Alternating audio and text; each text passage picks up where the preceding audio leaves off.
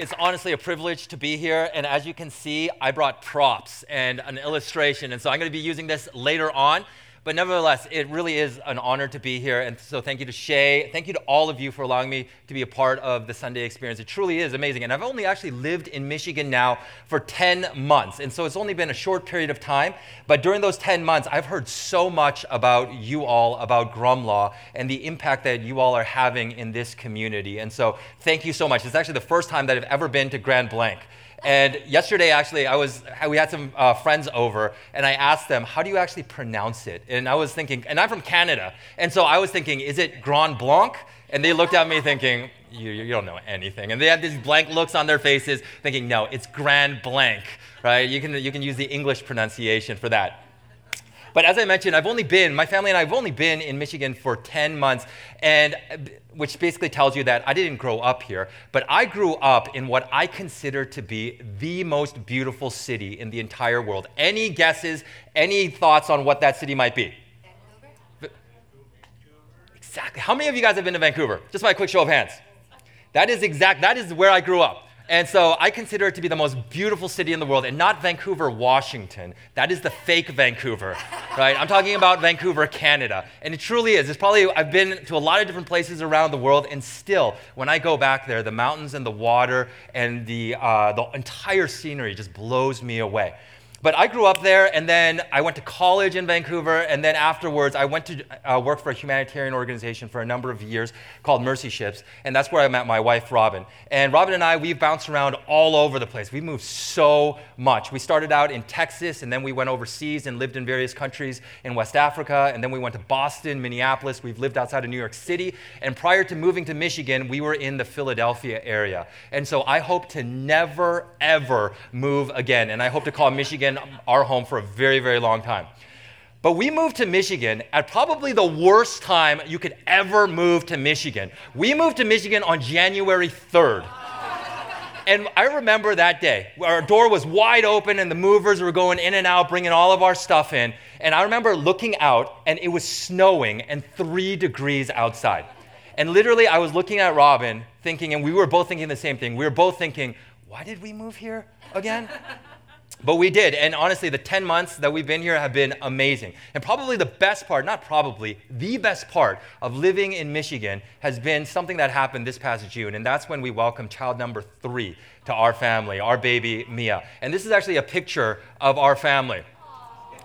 And I don't know how your family is, but somehow every single day we find ourselves wearing matching clothes, standing in fields, and smiling together. That's just our family, right? It just happens every single day but honestly, this is our first sort of first first ever sort of family photo shoot for our Christmas card because my wife was like, "We can't take it with an iPhone anymore. We just got to pay the money." And so we did, and it was probably one of the more awkward experiences that we've ever had, but our photographer was amazing and she made us look pretty good.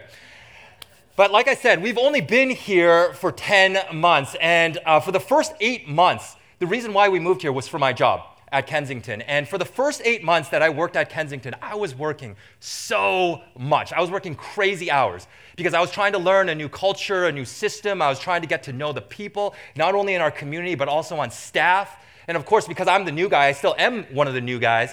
I was trying to make a good impression. And so I was putting in a lot more time, a lot more effort into things than I normally would. And during those eight months, my wife Robin said to me over and over again, Your family misses you. You're almost never around. And even when you are, you're not, you're not actually present with us. And every single time she would say that to me, I remember I would say over and over again, Can you just please cut me some slack? Can you just please be patient? Because right now it's just crazy at work. I promise you. You know what? Next month, next month is going to be different. Next month, things will slow down. But guess what? They never, ever did. And one month turned into two months, turned into three months, turned into four months, and that eventually turned into eight months. And this past August, I finally decided to break away and I decided to take a vacation. And so I took a two, we took a two week vacation and we decided to drive out to Minnesota because that's where my wife is from and to visit her parents. And I love where my in laws live because they live right on a lake in northwestern Minnesota. And this place is a special place because when you step onto their property, it's sort of like you automatically slow down. You have to relax. It's almost impossible to do any work on their property. And trust me, I have tried, and it's almost impossible. And so that's exactly what we did. We slowed down. And for those two weeks, we slowed down enough to laugh, to play, to eat, to relax, to sleep, and just simply to be together. And that's what we did for two weeks. And let me tell you that on that vacation, I had so much fun, especially with my kids. And during those two weeks, I also had this major paradigm shift. Because if I'm going to be honest with you, for the, not just for the past eight months, but really for the past couple of years, when I've looked at my kids, I've seen them as just one more thing I have to do another bath I have to give, another meal I have to make, another load of laundry that I have to get done. And on that vacation, I began looking at them not as a have to, but as a get to. And I had this major shift in my thinking. And I also came to realize that how little I had been around for the past eight months and how messed up my priorities had been. And I had this sort of awakening during that time. And honestly, if you were to ask me, a couple of months ago, if you were to ask me, in regards to my family, what are your, or just in regards to my life, what are your priorities? Name your top three priorities. I probably would have told you, you know what the most important thing is in my life? It's God. He is at the center of my life. And when I think about my priorities, I like thinking about them rather than as a list. I like thinking about them in terms of concentric circles. Because what is the most important thing in my life and in your lives, lives will basically radiate out and inform and influence everything else. And so rather than a list, I like to think of them sort of in circles like this. And so if you were to ask me, hey, three months ago, Andrew, what's the most important thing in your life? I would have told you, number one, absolutely God, followed by family, and then followed by work. And maybe a lot of you would say the same thing. But if you saw the way that I was living, you would have known that that was a total and utter lie. And that my priorities were actually the opposite. And what was most important to me in my life was actually work. Followed way behind by family, and followed even further behind by God. Because I was barely spending any time in prayer. I would be reading the Bible, but not too much time focusing on that relationship. And that's what I would have said that my priorities were. And our priorities are so incredibly important, and you know that, and I know that. And in Stephen Covey's best selling book, The Seven Habits of Highly Effective People, he actually cites an essay that was written by a man named E.M. Gray. And what Gray spent a huge chunk of his life doing was that he spent his life, a huge portion of his life, trying to figure out the common denominator that's shared by all successful people. And he ultimately found that what they share isn't the fact that they work really hard or they have great relationships or even that they have incredible luck. But he found that what all of these successful people share is that they put first things first. Their priorities were in order, which to me just absolutely blew my mind. And the reason why our priorities are so important is that for every single one of us here in this room, we have a finite amount of energy, time, and other resources. And how we choose to use these resources on a daily basis, which is based on our priorities, will determine the trajectory of our lives. It'll determine who we become and the type of influence that we are able to have on the people around us. And this morning, we're going to be looking at a passage that tells us that for the people of God, their priorities were really messed up. The way that they were using their resources, their time, their energy, their money, and so many other things was completely backwards. It's completely not the way that God wanted them to use them. And so, what God did was that He sent a prophet to them. And what a prophet is, is a prophet very simply is somebody who communicates God's message to His people. And this prophet's name was Haggai. And God sent Haggai to them in hopes that they would reorder their priorities and start living in a way that was very different from the way that they were living. And Haggai, who he is, and I think he was on the, it said it on the video, but Haggai lived way back in the 6th century BC. And what was happening in the nation of Israel at this time, way back then, was that God had told his people over and over and over again. So we're not talking about a couple months or even a couple of years, but we're talking about decades. We're talking about centuries where God had been pleading with his people hey, guys, you guys got to reorder your priorities because you're living like a messed up life. You got to stop putting yourselves, your own needs, your own comfort at the center of your life. And you need to start putting me in that number one spot. And so this is what God said to them over and over again, but they just refused to listen. So God understood, I think you guys need a wake up call. And that wake up call came in the form of these people called the Babylonians. And the Babylonians were the world power at the time.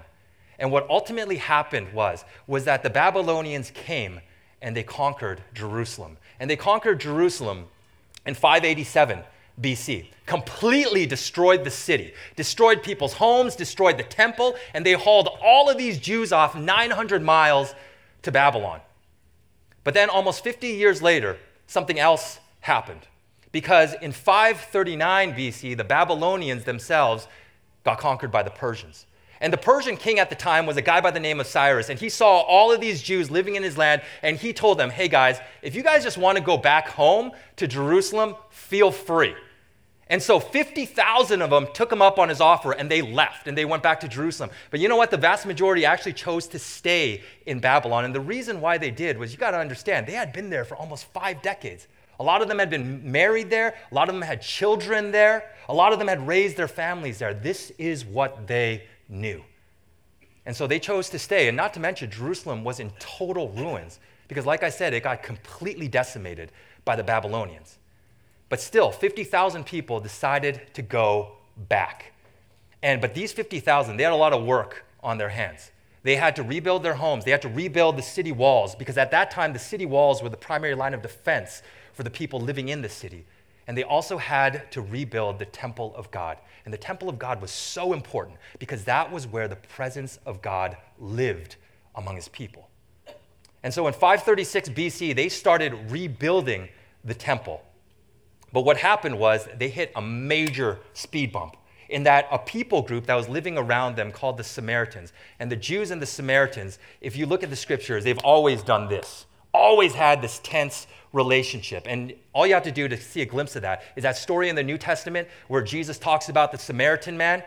This was happening, right? And you see that in that story. And so the Samaritans didn't want the Jews to rebuild their temple. And so they would threaten the workers. They even sent lobbyists to Persia. So lobbyists have been around for centuries now, right? And so, and millenniums now, really. And so they sent lobbyists to Persia to say, hey, you know what? You need to stop these people from doing this.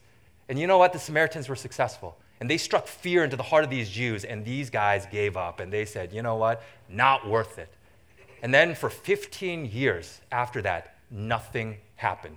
No one picked up a hammer no one picked up a chisel. Nothing was built. And these Jews just started going on with their lives. And you know this, and I know this, right? We get distracted. We stop doing things, even house projects, and we get busy doing other things. We never come back to it.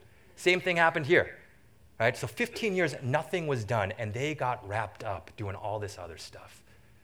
And so, what God did, seeing this situation, He sent His prophet, Haggai, to deal with this and to communicate a message in hopes that this building project would get restarted. And so this is what it starts off by saying, looking at our passage today. This is how it starts off, the book of Haggai, which is a book in the Old Testament. And it says that in the second year of King Darius, on the first day of the sixth month, and I love, I absolutely love that the scriptures include details like this because what this tells us was that the event that we're going to be talking about today wasn't a fairy tale. It's not made up, but it actually happened during the course of human history. And based on these details, we know that this event happened on August 29th, 520 BC. That's how specific we can get, not just simply from what the scriptures tell us, but from other historical sources as well. August 29th, 520 BC. And this is the message that God communicated to his people. And he starts out by saying, These people say. These people say. And the reason why that's important is that those first two words, these people, are important. Because when you look at the Old Testament, and when you, even when you look at the scriptures, how God usually refers to his people is that he refers to them as my people. But that's not what he says here. He says these people. And when God was saying these, my people, all throughout the scriptures, is a term of endearment. He's saying, you know what, these people over there, they belong to me. They're with me. But something really bad had happened and so that's why he's saying, you know what? Not my people, these people. And I remember a couple of years ago, and for those of you who have children, or maybe for those of you who don't have children, maybe you've had, maybe you had your parents do this to you. But I remember a couple of years ago, I came home, and my wife, Robin, I could tell she was so exasperated and so frustrated. And you have to understand that Robin is probably the most patient person I have ever met in my life. Maybe because she's married to me and I've been able to develop this virtue in her. Who knows? right? I don't know, right? But she is so incredibly patient. I never see her like this. And so I came home and I saw that she was clearly frustrated. So I went over to her and I asked her, What's wrong? What happened? And she looks me straight in the eye and she says to me, Do you know what your daughter did today? and I'm thinking to myself, you know what the first thing that went through my mind was? I was thinking, you understand that she's our daughter, that it actually takes two to actually produce a child. But you know what? I had been married long enough to know probably not the best time to, put, to point that out. And so she says, Do you know what your daughter did? And she had done something so terrible that it had frustrated my wife so much. She was just totally fed up. So she basically dissociated herself from her. And she said, She's not my daughter anymore. She's your daughter when she makes mistakes. Same thing was happening right here. That God had it up to here with his people. So he's saying, Not my people anymore, these people. And then he continues on by saying, These people say, The time has not yet come to rebuild the Lord's house. Remember, 15 years had gone by. Nothing is happening. And they're still saying, oh, you know what? Not time yet. Maybe we'll pick it up next year, maybe the year after that. Maybe we might be able to squeeze it in. Not a good time. And this was the reason why God was really angry. It wasn't because of this terrible excuse, but it was sort of wrapped up in it. Because instead of building God's house, this was what they were doing. And it says this God saying to them, Is it a time for you yourselves to be living in your paneled houses while this house remains a ruin? So let me tell you what they were doing. Rather than building God's house, rather than building the temple, they were building their own houses. And what we have to understand is that God's not anti house. Is that it, He didn't want them to be homeless and just living out on the street in the cold while they were building His temple. That wasn't it at all. But the reason why God was so upset is contained in one word in this verse. And if when a Jew back then, when they read this word, they would have known, uh oh, you guys made a huge mistake. That's probably what they would have thought. And that word is paneled.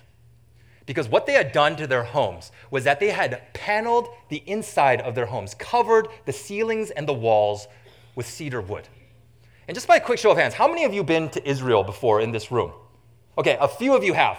And if you've ever been to Israel in that part of the world, there aren't a whole lot of trees there. They're not, they don't grow these huge evergreen trees there which basically means that there's not a lot of wood to build with. And so, still to this day, their primary building material is stone. And back then, if you wanted to do this to your house, if you wanted to panel your house with wood, you would have to travel all the way up north to a place called Lebanon or to a place called Phoenicia. You would have to buy all of this wood, have it made into these panels, then you got to ship it all the way home to Jerusalem and have someone install it.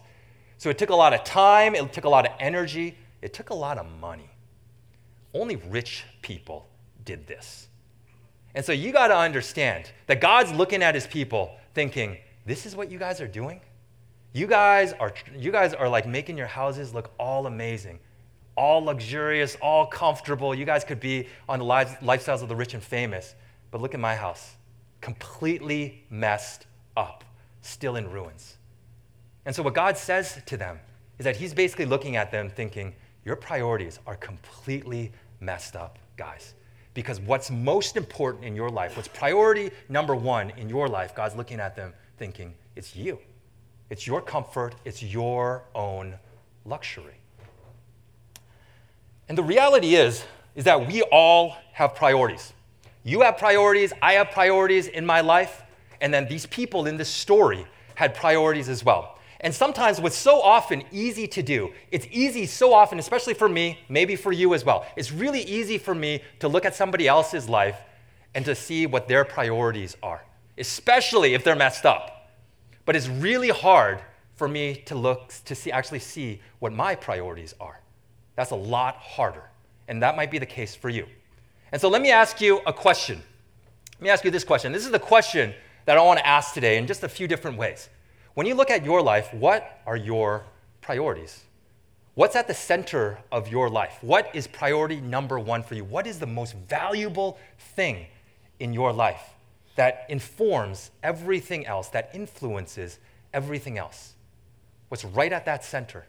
And then what's in the second circle? What's in the third circle? And let me say to you, right off the bat, it may not be what you think it is. Because, like I said, you know what? A couple months ago, if you were to ask me, what are my priorities? I would have said, you know what? It's right in the middle. It's God, then family, and then work. But as I told you, that was a total lie because my priorities were the total opposite. And so, what are your priorities? What's at the center?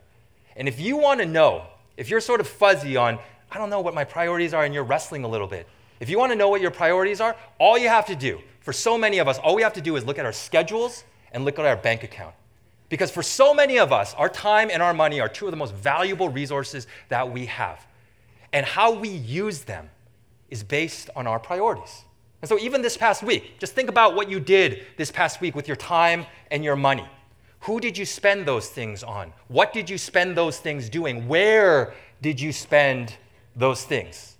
And immediately, all you have to do is just look at your calendar, scroll down in your bank account, and you will see what your priorities are. What the most important thing in your life is, the second, the third, the list goes on. So, when you think about that, what are the priorities in your life?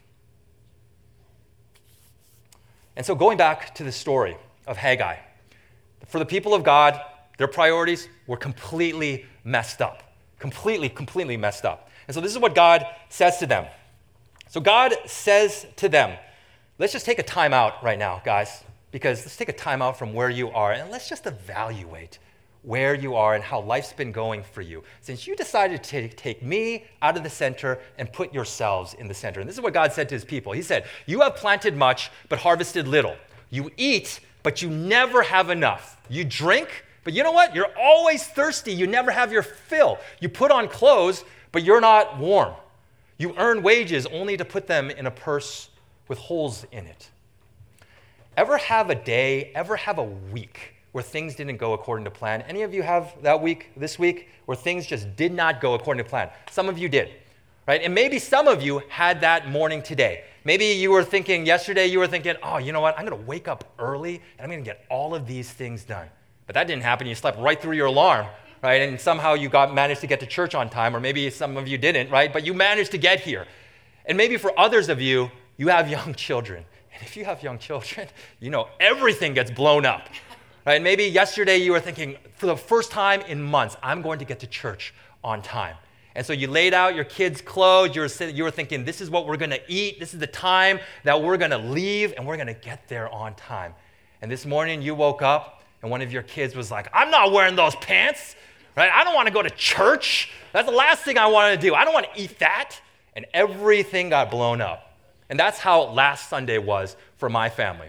Because on Sundays, my wife never calls me. She has never called me on a Sunday. I can't even remember the last time she called me because she understands that I'm probably either teaching in a meeting or talking to someone. So she just is like, you know what, I'll just deal with it.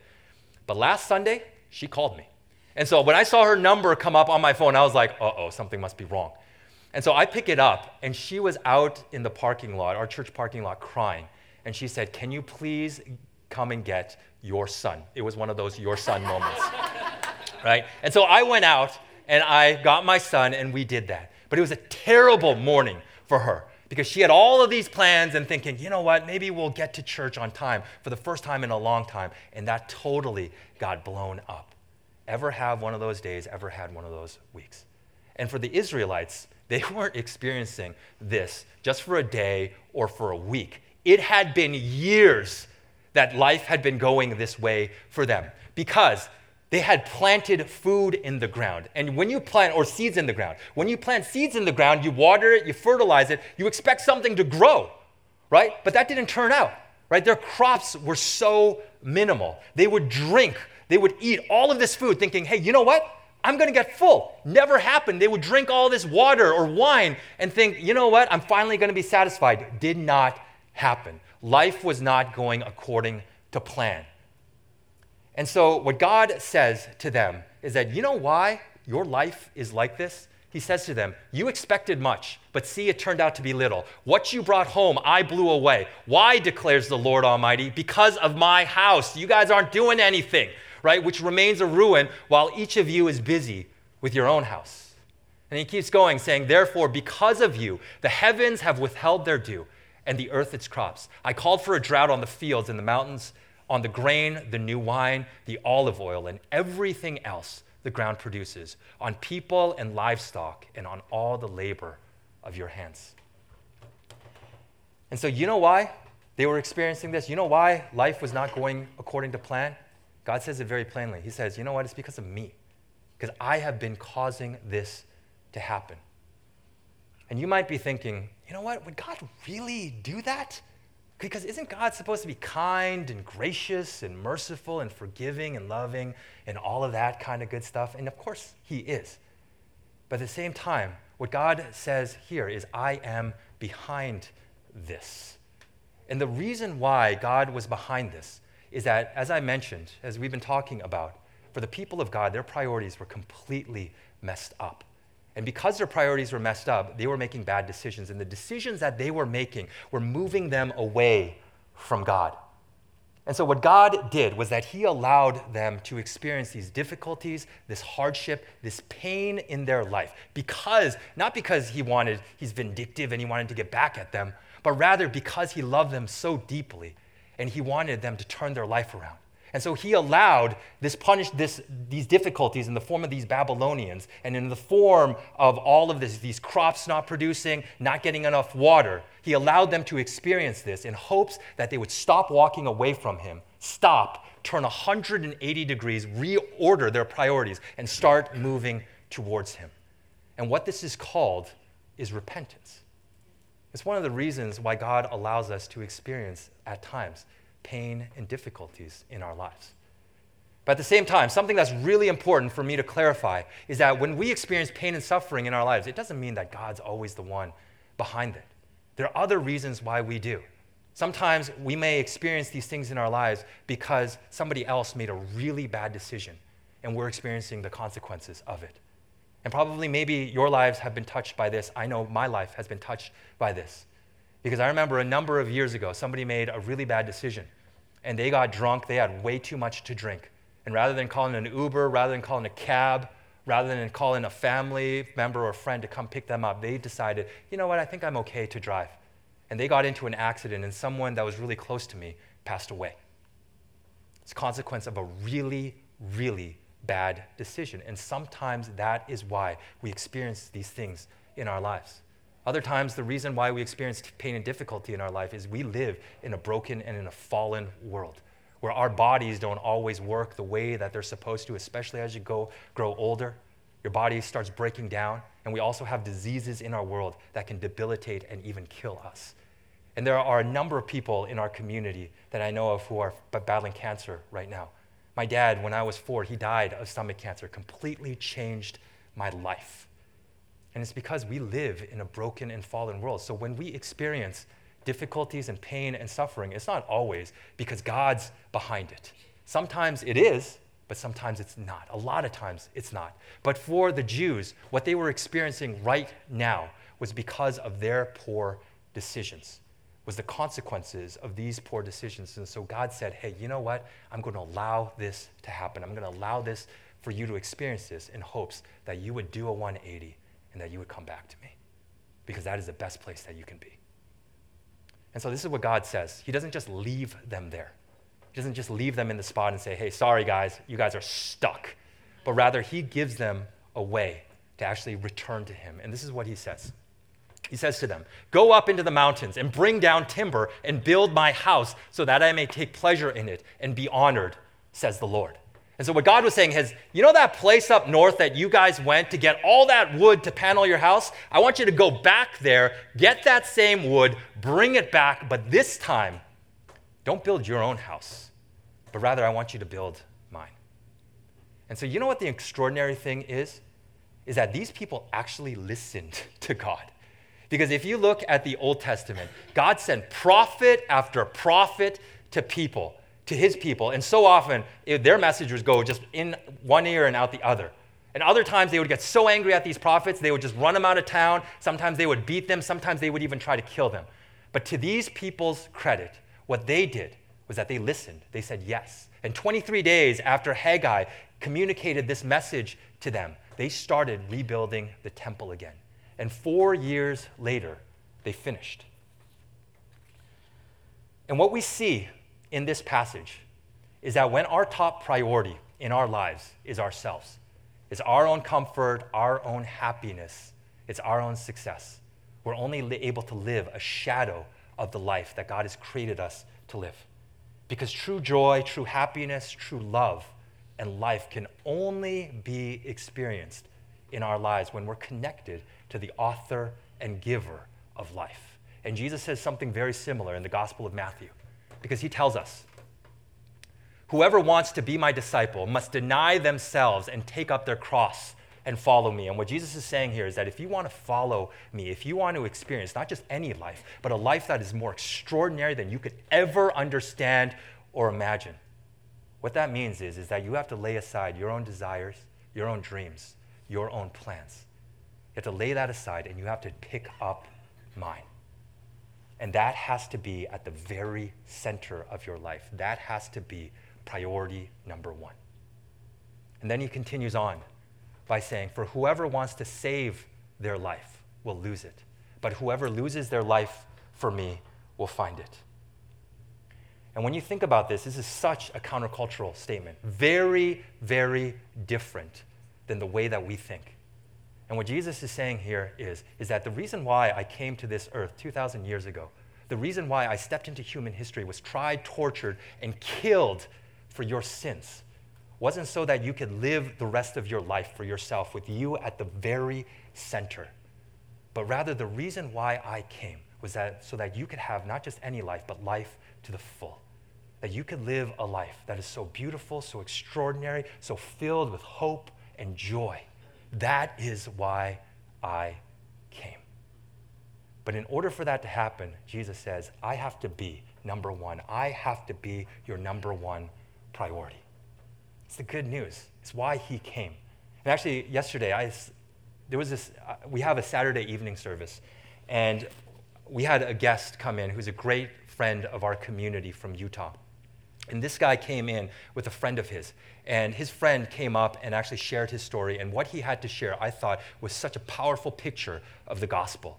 And so this guy comes up, and he's a big guy. He's like 6'4, 220 pounds. He's just like chiseled features. And I'm thinking, this guy's either a model or an NFL player. And he was the latter, right? So he had played in the NFL for five years as a defensive back, and he's a mountain of a man. And so he gets up there and he says, Hey, you know what? When I first came to this church, and this church was out in Utah, my priorities were completely messed up. Because what was at the center of my life was just me. And he said, as a result, I made terrible decisions. And one of the terrible decisions that he made was that he had an affair. And so he had this affair. This affair had been going on for years. But then he came to this church with his family and he discovered who Jesus is once again. And after a couple of years of going to this church, he just felt like, you know what? I have to come clean to my wife. I cannot keep just hiding this from her. And she knew a little bit about what was going on because she understood that there was something different about her husband. And so one day he came clean to her. And they were both sitting down in their house. And he just broke down and told her everything. And he thought, my wife is going to hate me. She is going to scream, she is going to yell, and she's just going to leave me. But what she chose to do was she actually embraced him. And they listened to a song together about the love, the forgiveness, the grace of God. And so this is what their interaction was like. But what was so powerful to me was that his wife eventually told, uh, his wife actually told her parents. And the first time he saw them was at a restaurant after she had told them. And he was thinking, they are going to hate me. Because how would you respond if someone cheated on your daughter and hurt your grandkids like that? And he was bracing for impact. And so he, when he saw them, they got to the restaurant early, and then he saw his in laws walk in. And so he got up and he just had his head down, just thinking, this is going to be probably the worst few moments of my life. And he said that when his mother in law saw him, she didn't just walk over, she ran over to him and gave him this huge hug and wouldn't stop hugging him. And when I heard that, even everything, even though he had done these terrible things to the people that she loved more than anything, that was her response. And I was thinking, sitting there, listening to his story, thinking, there's no way that I think I could do that to someone who hurt me, let alone someone who hurt my daughter that deeply. And it just communicated to me, you know what? This is the perfect picture of what the gospel is. It's a perfect picture of what Jesus did for us. Because what the scriptures tell us is that when we were Jesus' enemies, when we hurt him so deeply, what he did was that he didn't come to us and say, You're an embarrassment to our family. You, have, you brought such shame and guilt and disappointment to us. That's not what he said. But what he did was that when we hurt him so deeply, he came. And when we were in need of a Savior, He didn't just leave us hanging, but He entered into human history and He came to us. And what He extended to us was forgiveness, grace, mercy, and love. A love, a grace, a mercy, a forgiveness the world has never seen. And I thought this picture of this mother in law embracing her son in law, even though he had done these terrible things, was such a perfect picture of the gospel. And Jesus tells us in this verse that we just read, you know why the reason why I came to this earth? You know the reason why I did these things for you? Wasn't so that you could keep living with you as priority number one.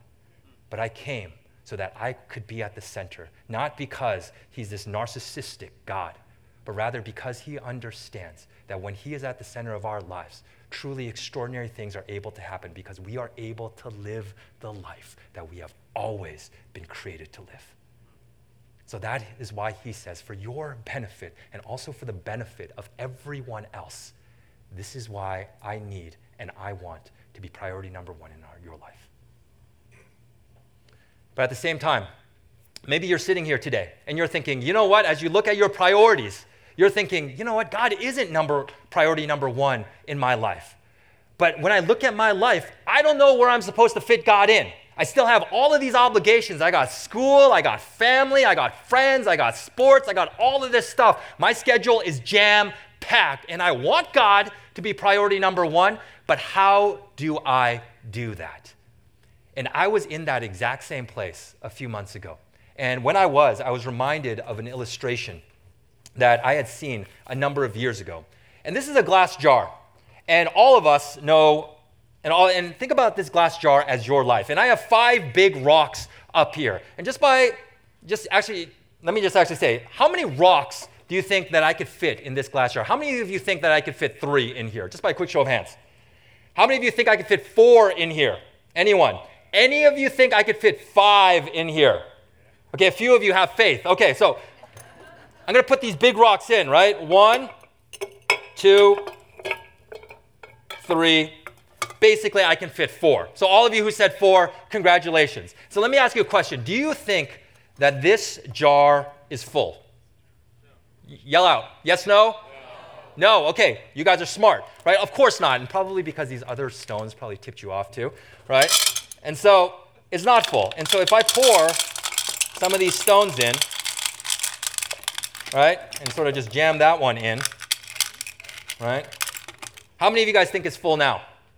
No, it's not, right? So you guys are getting it, right? And so now I'm going to put the sand in, and hopefully I won't spill and make a huge mess. But if I put all of this sand in,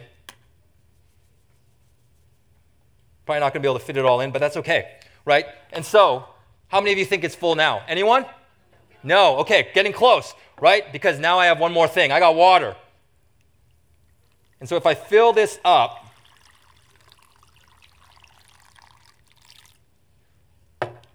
Maybe I'll put a little more sand in here to really make the illustration better because you know what? I ran out of water, and that's okay.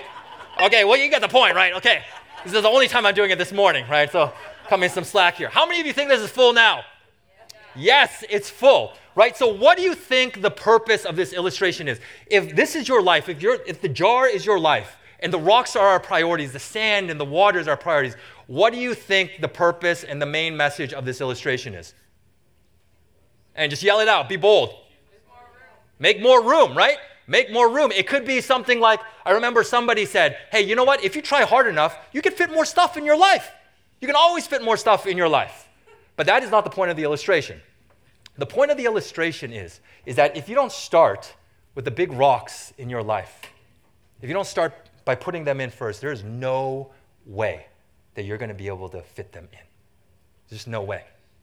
Right? Because every single day, for every single one of you, regardless of how old you are, whether you have kids or not, whether you're at school or not, whether you have a job or not, every single day, for all of us here, there are so many things vying for our attention and our time. And unless we start with the big rocks in our life, unless we start putting them and scheduling them in our life first, there's no chance that we're going to be able to fit these in. And so let me ask you a question in a different way. We've been asking, what are your priorities? Let me ask you in a different way, what are the big rocks in your life? What are they? Is it God? Is it family? Is it work? Is it school? And what is the biggest rock in your life? And the whole idea is, is that if we don't schedule and if we don't put this into our life first, there's no chance that we're going to fit them in.